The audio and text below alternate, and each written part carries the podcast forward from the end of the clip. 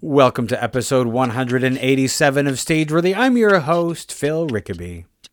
Stageworthy is a podcast about people in Canadian theatre featuring conversations with actors, directors, playwrights, and more. I want to remind you that with my friends at Simple Truth Theatre, I will be bringing my solo play, The Commandment, to the Toronto Fringe this summer. The Commandment is about what happens when an atheist discovers that he's been chosen to deliver God's new commandment and will be presented at the Tarragon Extra Space. You can find out all about it by finding it in your Fringe listings or by following me on my social links on Twitter and Instagram at Phil Rickaby, and you can also find details on simpletruththeatre.com. And as always, if you want to drop me a line about the podcast, you can find it on Facebook, Twitter, and Instagram at StageworthyPod, and the website is StageworthyPodcast.com. Let's talk about TodayTix. TodayTix is an app and website that offers easy and affordable access to a wide variety of must-see cultural performances, from plays and musicals to dance, opera, comedy, immersive experiences, and beyond. And right now, there is so much on TodayTix that it is almost impossible for me to pick a couple. You should really make it your one-stop shop, because you will find tickets for shows at the Luminato Festival, Soul Pepper, the Stratford Festival, and so much more. And remember that you can get $5 off your first purchase on TodayTix if you use the code STAGEWORTHY when you check out. TodayTix makes ticket buying simple, and you can purchase tickets in less than 30 seconds. Get it on iOS and Android, or go to todaytix.com, and remember to use the code STAGEWORTHY when you make your first purchase on the app. This week, my guests are Kaho Koda and Sachi Lovett from Human Burritos' Decaying Tongue, which will be presented at the Randolph Theatre as part of the 2019 Toronto Fringe Festival.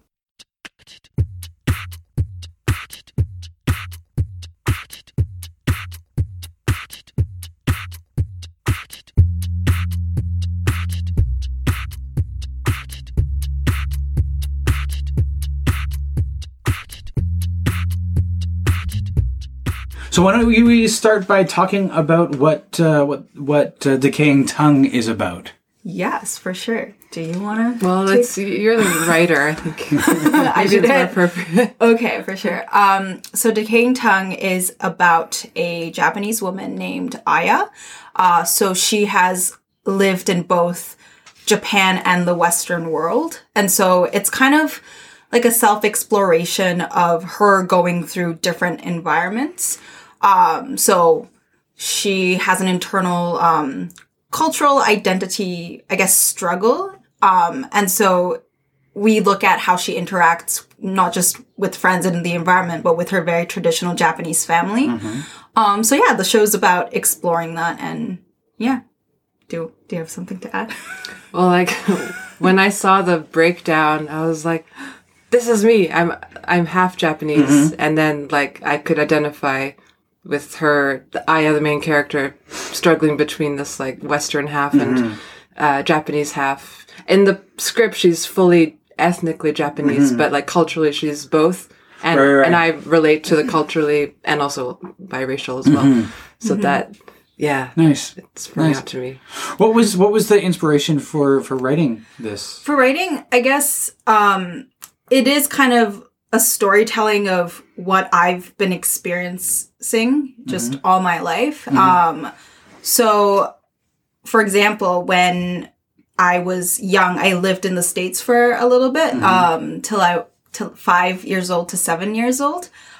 So I developed this thing where I was praised for being very unique, being outspoken, all these things in the States. Mm-hmm. And then when I flew back to Japan, and you know, it's where I'm from supposedly, and first time going to school, and I really stood out, and I was bullied for it because mm-hmm. the cultural norm in Japan, it's more conforming to society, conforming mm-hmm. to, you know, the community, and the teamwork is more important than the individual. Right. So that was the first ever culture shock. Like, I didn't even know that was a culture shock. Yeah. But that's something that I realized when I was very young, at the age of 7. And so with the environment that I grew up in, I moved to Canada when I was in high school. Mm-hmm. And so I had that same experience again, mm-hmm. coming back to a Western culture. And then now I was like, oh, wow, everyone's so individualistic. Right. When I was really used to the way it was done in Japan. And so I guess throughout my life, cultural identity has always been like a topic in my mind. And it's something I'm really passionate about, 100%. Mm-hmm. And so I decided it's kind of the first piece I finished writing, you know, like I always try to write something and it starts, but it doesn't really end. But this is my passion project. So yeah. It sounds like having started, you know, spending some time in the States and then Japan and then back in Canada, that there was a real like elastic sort of like going one way and then the other, like individual, then society, and then individual again. You spoke about how difficult it was to go from being praised for being so individualistic from the States when you went to Japan, and then having to relearn how to be society first or the group first, and then coming back to Canada. Was that difficult? It was difficult. It was a huge transition because in my mindset, like I lived in Japan for 10 years at that point and I came here. So it was all about the teamwork. Like a really weird example is even going to the bathroom together, like all the girls going to the bathroom together. That was like a whole thing. Yeah. And then I saw how people interacted with each other, very individualistic, but also, if you say it in a very negative term, kind of selfish, you know, it's always about me, me, me, in a way. And it was also hard for me to, I guess, adapt into that environment because I moved here with my family, my mom and my dad. So I would go home and I would tell them about what I experienced that day that was off for me. And my parents would say things like, oh, yeah, that's weird. Or, you know, like there was that coming back to more some kind of a Japanese world back home. But that did switch when my parents left and they went home to Japan when I was in university. So that was when I kind of started establishing my own cultural identity, you know, being on my own, living with international students from across the world, living with Canadians, all of that. And are your parents still in Japan? Yeah, all my family is in Japan. Yeah, they stayed. Well, out of curiosity, what brought your family to the States and back to Japan then to Canada again? It was primarily my father's work. So any moving was because my dad was transferred to a specific location. So we're a tight family. And I think it was easier to move to Montreal just because I lived in the States when I was young, where I picked up my English. I became bilingual. And it is a huge asset to have in Japan, being able to speak in English. Sure. And my parents wanted me to keep that. So I would go to a Japanese public school during the day. And then after school, I would go to an English class to just, you know, like playing games and writing diaries, reading English books just to keep my English. And because I was good at it and I was able to maintain that, when he was transferred to Montreal, it was kind of an easier transition. Okay, you can speak English. You do understand it. So it was easier in those terms, but culturally a bit different. Was the French aspect of Quebec society difficult for you? Very difficult. I didn't know how French it was until I landed at the airport. And it was just instant. I wanted to go home. Back to Japan. Just like almost immediately? Immediately. Just all the signs in French, you know, all the announcements, like everything was just in French. And I knew it was going to be French, but not to that extent.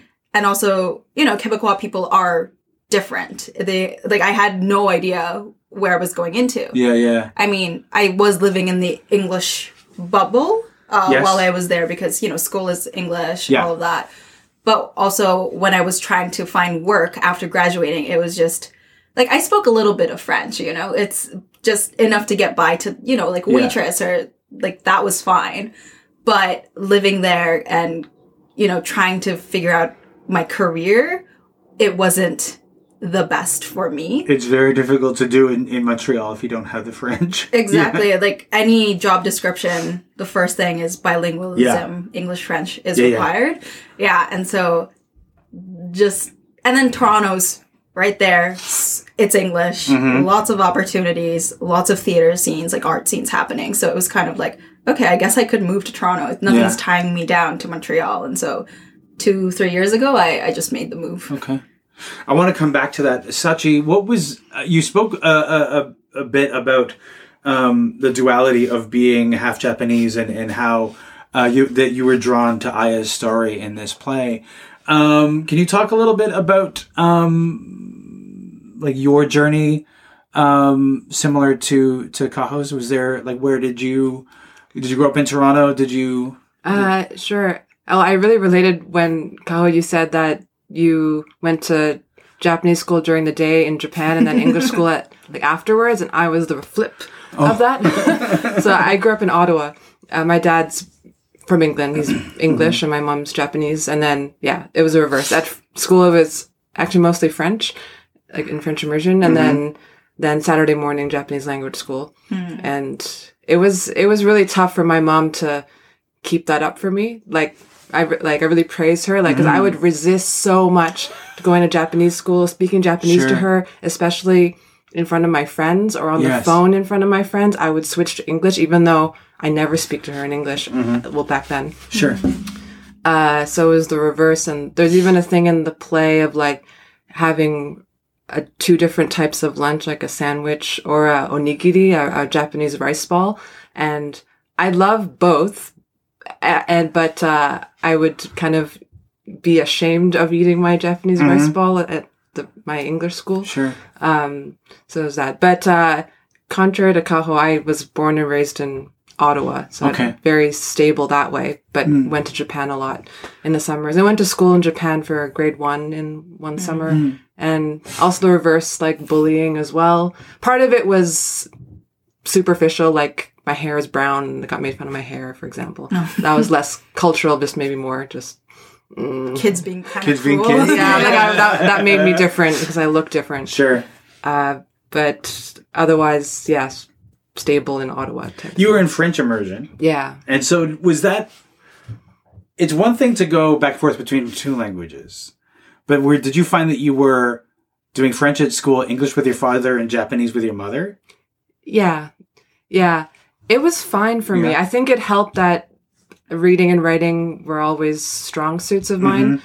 I have other half-Japanese friends whose maybe brother developed language later in life, and so they pulled them out of French immersion. I personally think that's a myth. I took this, like... I went to McGill as well, and I took this class on the psychology of bilingualism, and it was fascinating, but the thesis is basically... the number of languages, it doesn't hinder anything. It might be slower to start initially, but once you're over that hurdle at a certain point in childhood, you're free. Anyway, so the 3 languages was fine. It was normal. And our family friends were also, there were 3 families and the mothers were all half Japanese. Okay. And so all the kids were, it was like half Indian, half English for me and half French Canadian for another family.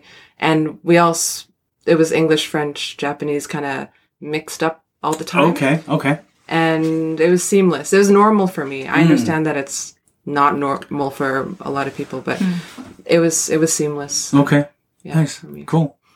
And what is it that brought you each to theater? Ooh. Do you remember what your theater origin story is? What made you want to do it? What your first exposure was? Yeah. Well, I was an extremely shy child to the point that I wouldn't speak, like, when I was 6 or 7 outside of the home. And so my parents enrolled me in a after school drama program to help coax me out of my shell.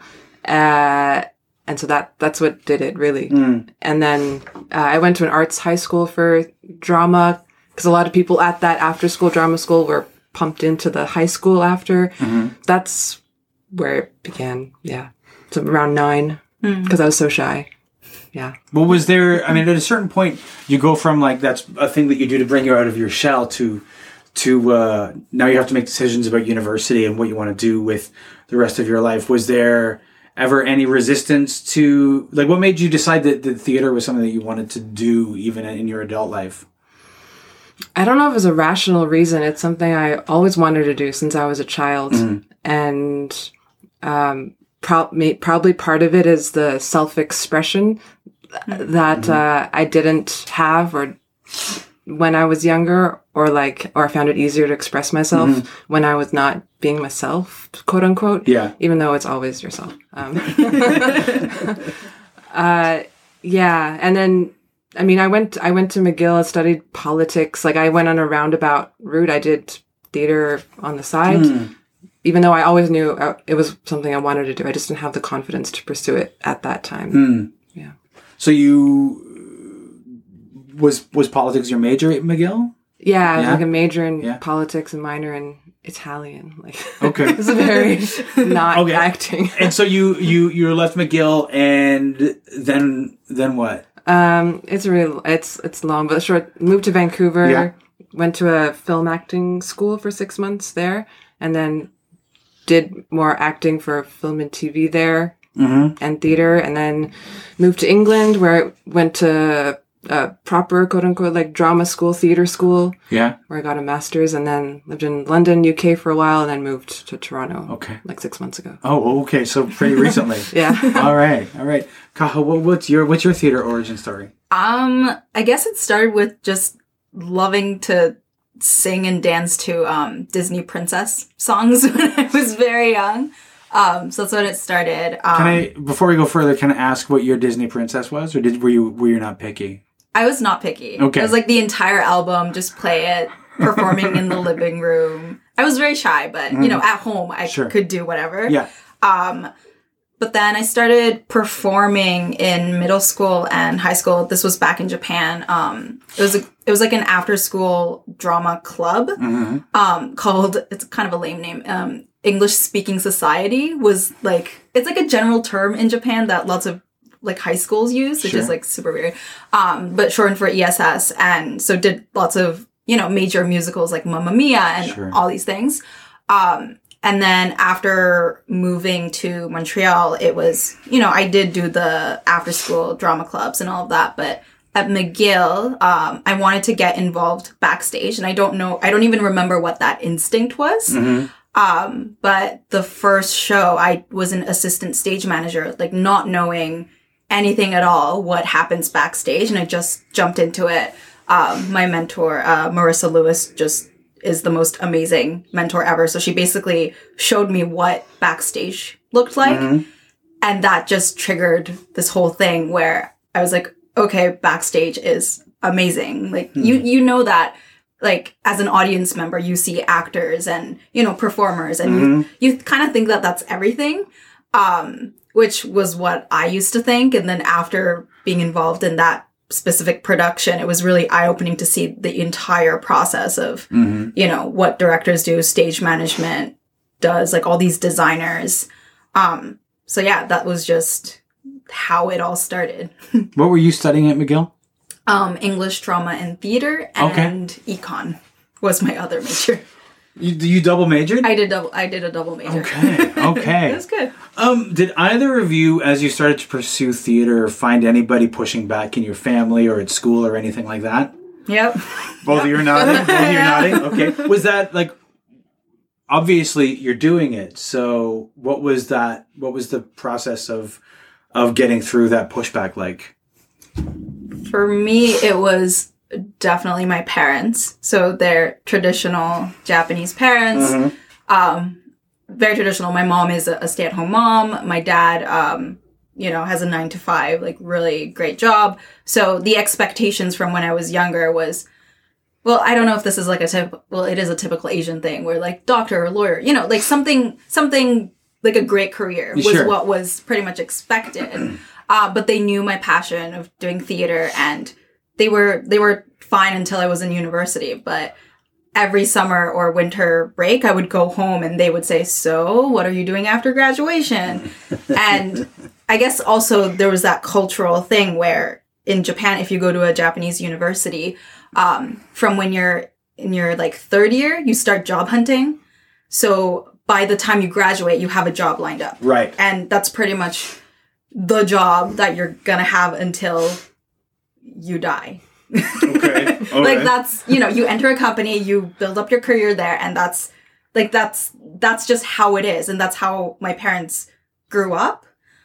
So that was the expectation. So me not job hunting and doing theater in my third year they were just worried as parents. Like, sure. What are you doing? Are you really going into the arts? Because obviously that's not going to be a lot of money. Can you self-sustain? Like, all these things. Mm-hmm. But yeah, like, I'm self-sufficient. Like, now, like, they do support it. But they don't verbally say things like, oh, I'm proud of you. Like, that's not something that they say, because it's just kind of the unspoken culture where it's kind of an approval if they don't say anything to you. That's right. Which is funny, but it's so true. Like, my parents, they won't say, I've never heard my mom or my dad say, I'm proud of you to me, but I know that they are, you know? Right. But yeah, cultural things. Can I just say that the idea of, like, going into a company and that's the company I stay in till I die kind of gives me a little bit of anxiety. Yeah. It's a big decision. It's massive. You know, it's before going into society, but that's what's expected. Mm-hmm. And I know that times are changing, and I know I do have friends who have already quit their jobs and tried something else. Yeah. But it is still kind of, in a way, not usual to do those things. So, yeah. Sachi, what kind of pushback did you find yourself getting? Similar, my parents, but specifically my mother, who is the Japanese one. Mm-hmm. Lots of pushback, and we had so many fights about it. And I remember I had summer after first year university, I had a summer job in Italy, and I'd have this 30-minute walk home from either work or, like, from a bar. I was 18, and I'd call my parents, my mom, and be like 9 p.m. their time, and the whole time it would just be us, like, me trying to convince her, like, acting, theater, and she's always like, no, and so many fights. But then now they're super supportive. Now it's flipped, and the turning point was when I moved to Vancouver after I graduated from McGill. I went to that film acting school for 6 months. And then they became supportive. And I asked her why, and she's like, oh, well, now I know you're serious about it.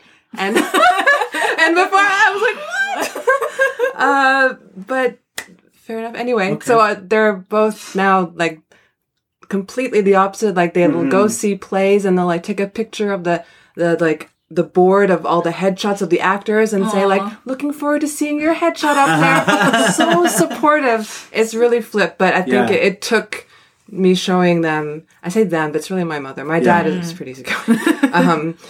It took showing her that I was serious, I guess. I wish she told me that before. Yeah. But there we have it. Did you guys go to see theater when you were kids? Yeah. I did. Most of it was in high school, because I went to that arts high school, and then Ottawa has two major theaters. One is NAC, and they had this, like, rush ticket program if you're a student. So it was $10 for any show if you got the ticket 2 hours in advance, type of thing. So I went all the time, mostly in high school, but you know, as a child too sometimes. So, but aside from, like, when you were, like, because you were shy, and they were taking you to theater. Which, by the way, did you ever feel like saying, "Listen, this theater thing is your fault. Like, you put me in theater." And you thought I wasn't going to fall in love with it? I might have said that. I can't remember, but probably. Yeah, totally is their fault. But you sounded a little... Kaho, you sound a little tentative about whether you saw I was just thinking about the times. I think it was more ballet. I went to see a lot of ballet shows when I was very young, just because my sister used to do lots of ballet. Mm-hmm. So we would go support her. So the Nutcracker, Sleeping Beauty, all these things.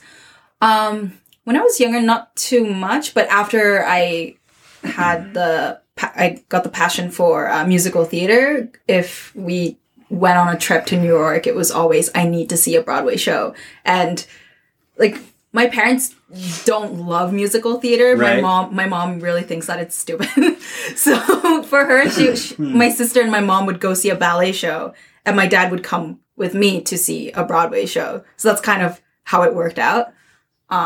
But yeah, I feel like I see more of theater after I went into university, and after learning more about it, I, you know, not just to support my friends, but I do want to branch out and see different shows. So, yeah. Do you remember what the first Broadway musical you saw was? Apparently, it was Beauty and the Beast. Okay. When I was 6, but I have no memory whatsoever. What's the first one that you remember? It was... It was like a world tour of In the Heights. Okay. They came to Tokyo, and my friend had tickets, and yeah, she just took me, and it was just insanely good. Mm-hmm. I pretty much died. And I was like, okay, this is my passion. Like I know that, like down the line, I want to do something in theater. Was my thought when I saw it. Nice. Yeah. Nice. Is this your first Fringe Festival this year? It's first time for me acting in one. Okay. I directed and produced a show in the Vancouver Fringe before, but first time acting. Okay. How about you, Kaho? For me, Toronto Fringe is my second time. Last year, I was the production manager for The Joy of Sax. So that was, more managing. And that was actually my first Toronto theater that I did. And when I was in Montreal, I was actually one of the venue technicians for the Montreal Fringe. So, yeah, pretty much backstage technical stuff. Cool. What was your venue in Montreal? It was, it was the church one. It was, they converted a Portuguese, I think it's this year too, I don't know. Oh, Santa Cruz is the name of the venue. They convert a Portuguese church into a theater, which is insane. Like, we have to build everything. Yeah. So when I was in a few years ago, I did Montreal Fringe, and it was a World Cup year. Okay. And so trying to see a show at that venue and then like leave when there was a soccer game was just insane. So it's anyway. Yeah, it was a fun venue. I had so much fun, but also all the technicians were like, why can't we rent a different theater instead of just making the whole thing from scratch? But I loved it. Nice. Did you get in on the lottery, or were you waitlisted, or? I got in. Yeah. Okay, nice. which was like a. Like, I started writing the script beforehand, but that was kind of a wake-up call to finish writing the script. Yeah. But actually, because of my status in Canada, I was in the we're in the international category, actually. So I think the odds were better compared to if I were in the national or Ontario. The Ontario one is a really difficult one. It's insane. Ontario 60 is pretty insane. Yeah. It's like something like almost 350 on average entries for like 60 slots or something ridiculous like that. So I saw the PDF of all the numbers, lottery numbers, and the production names, and it was like, oh my god. So what made it international? The content, or that you? It was me. It was basically me not being Canadian yet. I'm working on my PR, so I'm not a citizen here. Right. So that just not the content or anything. I entered in as an international. Sure. Yeah. Nice. Yeah. Nice. How? What's the process of getting ready for Fringe been like for you? Because it can be pretty overwhelming. It's so overwhelming. Like, I am the writer and director, but also the producer in a way. Yeah. I have such like talented actors and like a very dedicated crew, which is awesome. But even like I knew a couple people in Toronto in theater, but I did want to meet new people. So just even from the hiring process, to begin with, auditions. And I also wanted to document the process. And that was something that I was thinking about from early on. And actually my significant other, Ritzker, he is the head of marketing, which is I personally don't love working with like significant others on a theater show in a creative setting. I hate it. I've worked with couples and it's just like doesn't work, and I hated it. So I made it a ground rule that like creative aspect and directing and all of that is me, but I do need help with marketing, and he does marketing for a living. Sure. So he's been super supportive and giving me fresh ideas because he's never done theater. So as an outside person, he does have lots of cool ideas of what to do for marketing. And we discussed that, we should definitely make it show friends and family what the process is. Yeah.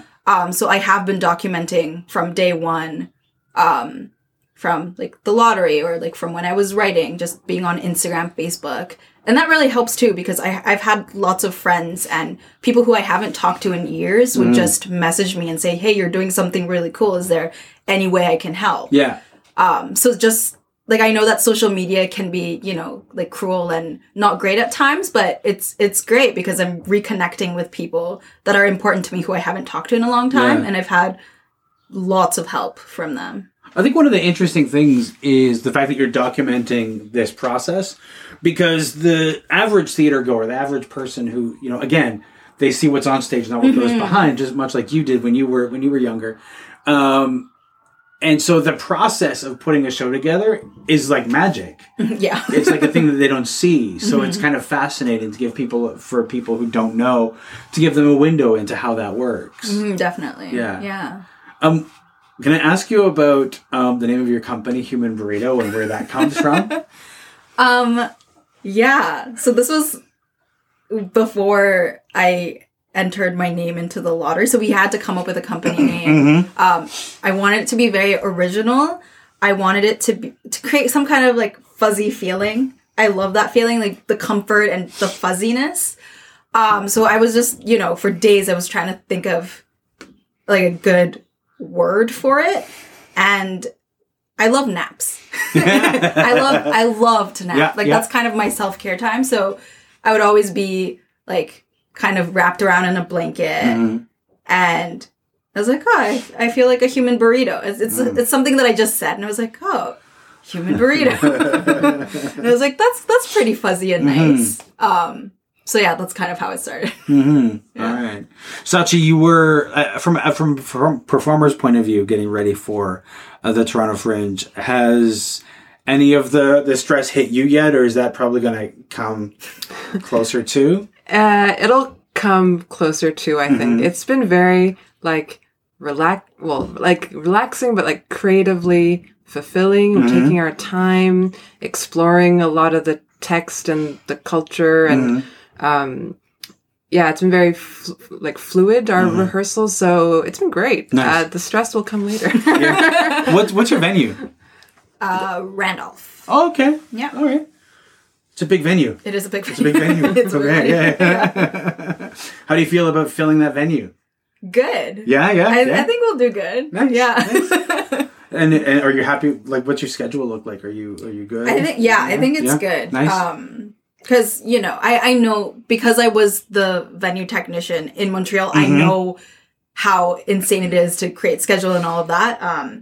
But even taking that into consideration, the times, like, yes, we have like 1 or 2 days. That's kind of random times, like starting at 2 p.m. Like, everybody's got to have a couple of those. Exactly. Yeah. So I'm really happy. Yeah. Those 2 weeks. Yeah. I had a thought and I lost it. So whatever. Yeah, what's your, I mean, you have somebody who's helping you with promotion. Yes. So, do you know what your promotional, process looks like yet, or? Yeah, I guess the big main thing is documenting the process is really helping. So we're very active on Instagram, Facebook. We try to have one photo from each rehearsal, just to like document everything. What else? We've had pretty good success. We do have a GoFundMe going on as our fundraiser. But I think the best way to promote shows is to just talk to people about it, is what I've been feeling. My friend Kim is organizing this event called Skip the Small Talk. It's this event where you just come to this event and you basically sit down at a table with 3 other strangers. There's a deck of cards with questions on it, like very deep questions. Like, for example, what does love mean to you? Okay. Or what is your most cherished memory? And you just talk with strangers. And I've went to a couple of those meetups, and I've met really cool people around the world. And like, in the end, I do talk about my show because it is dear to me. It's my passion project, and people are really interested, and they would want to connect, and they want to be updated to actually come see the show. So I've made good friends that way, but I've, you know, had great conversations about the show. So, I mean, I know it's not really like a huge, you know, marketing campaign, but I like that human connection, just talking to people. And it's something that I love. So, yeah. But on the other side, that's giving you a lot of experience pitching your show to people. Yeah, that's true. Which is again, another one of the, because Toronto is a flyer town. So mm-hmm. when Fringe is on, like being able to walk up to people and talk about the show, you already have experience knowing what your show's pitch is, which mm-hmm. is super helpful. That's true. Yeah. Have you considered the flyering lines as part of your promotional process, or? Yes. Yeah. Well, we actually had to submit something for Fringe the other day, so I kind of had like what the message is mm-hmm, with the mm-hmm. whole internal cultural struggle. Yeah. But yeah, it does help talking to a bunch of people. Yeah. Like not just these events, but if you go to a party, you just talk about it. Yeah. Absolutely. Yeah, absolutely. It's been helping. What are you most looking forward to about doing the show at Fringe? Well, related to the previous question mm-hmm. too. Yeah. Like, because this show is so uniquely about my personal cultural experience as well. Yeah. Mm-hmm. I really look forward to sharing that with friends and family. Mm-hmm. Like even my parents don't really know what it's like to be mixed mm-hmm. or to have this. Mm-hmm. I mean, course, my mom yeah. does a bit because she's lived in Canada for so many years. Mm-hmm. But I look forward to sharing that with people. Mm-hmm. It's really like an insider's view, and this is probably the play that's like most like hits close to home, the closest to home sure. that I've ever done. Okay, so I look forward to that. Yeah, showing the world like no. what our experience yeah. is like. Nice, just quite yeah. unique and not that common. So no, absolutely. Kaho, what are you looking forward to? Definitely that. Mm-hmm. And I guess I am looking forward to opening night, just sitting down and enjoying the show. I mean, yeah, like as much as I love the process and everything, mm-hmm. It is pretty stressful, you know, just going through the whole thing. So just, yeah, I'm looking forward to sitting down and just enjoying what all the designers, what the actors, yeah. you know, collaborated on. Mm-hmm. I am also looking forward to showing it to my parents who are flying in. Oh, wow. Okay. Yeah. Wow, so, that's great. Yeah. Nice. They are being supportive, and it's pretty much the first time I'm showing a show to them. Mm-hmm. The last time they were in Canada after they left was for my graduation, and it was for my graduation. So, you know, I wasn't in I wasn't working on mm-hmm. a show then, but this time it's, you know, my project, my baby. Yeah. Something that I wrote, something that I directed. So yeah, I'm really looking forward to.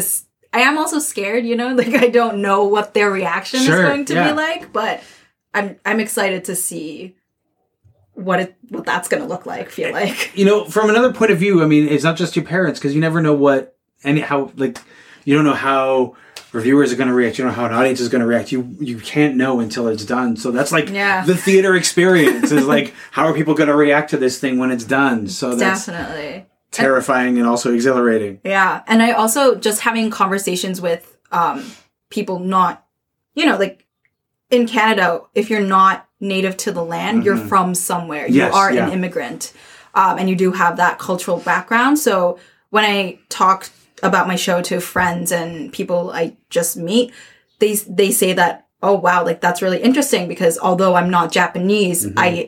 I feel that, like, you know, like some people have an Italian and Greek background, and sure. there's that cultural struggle mm-hmm. Going on at home. And yeah, just creating that conversation has been very cool. And I feel like it'll continue throughout the process mm-hmm. and definitely during shows, meeting the audience members, yeah. going to see other Fringe shows. Yeah. Yeah. Yeah, looking absolutely. Forward to that. Yeah, awesome. My parents will be coming too, but from Ottawa. Not quite as far. Not quite as far. But like elements of your family are in the show too. Yeah, that must be exactly. nerve-wracking. I know. So it is a storytelling sprinkled with fiction. Right. So there are things that my dad has said to me, like advices that he's given me, that are in the play. Mm-hmm. So I think he will catch that, you know. Yeah. So it's like, it's not him on stage, but it kind of is. But and it's, yeah. Does that make you nervous? It makes me very nervous. I'm so nervous. But yeah. you know what? It's happening. Well, that's the thing, right? There's the all you can do is do it. Yeah. You know? Yeah. Yeah. Yeah. Well, thank you so much, you guys. It's been a lot of fun. Yeah, thank you so much. It was so fun.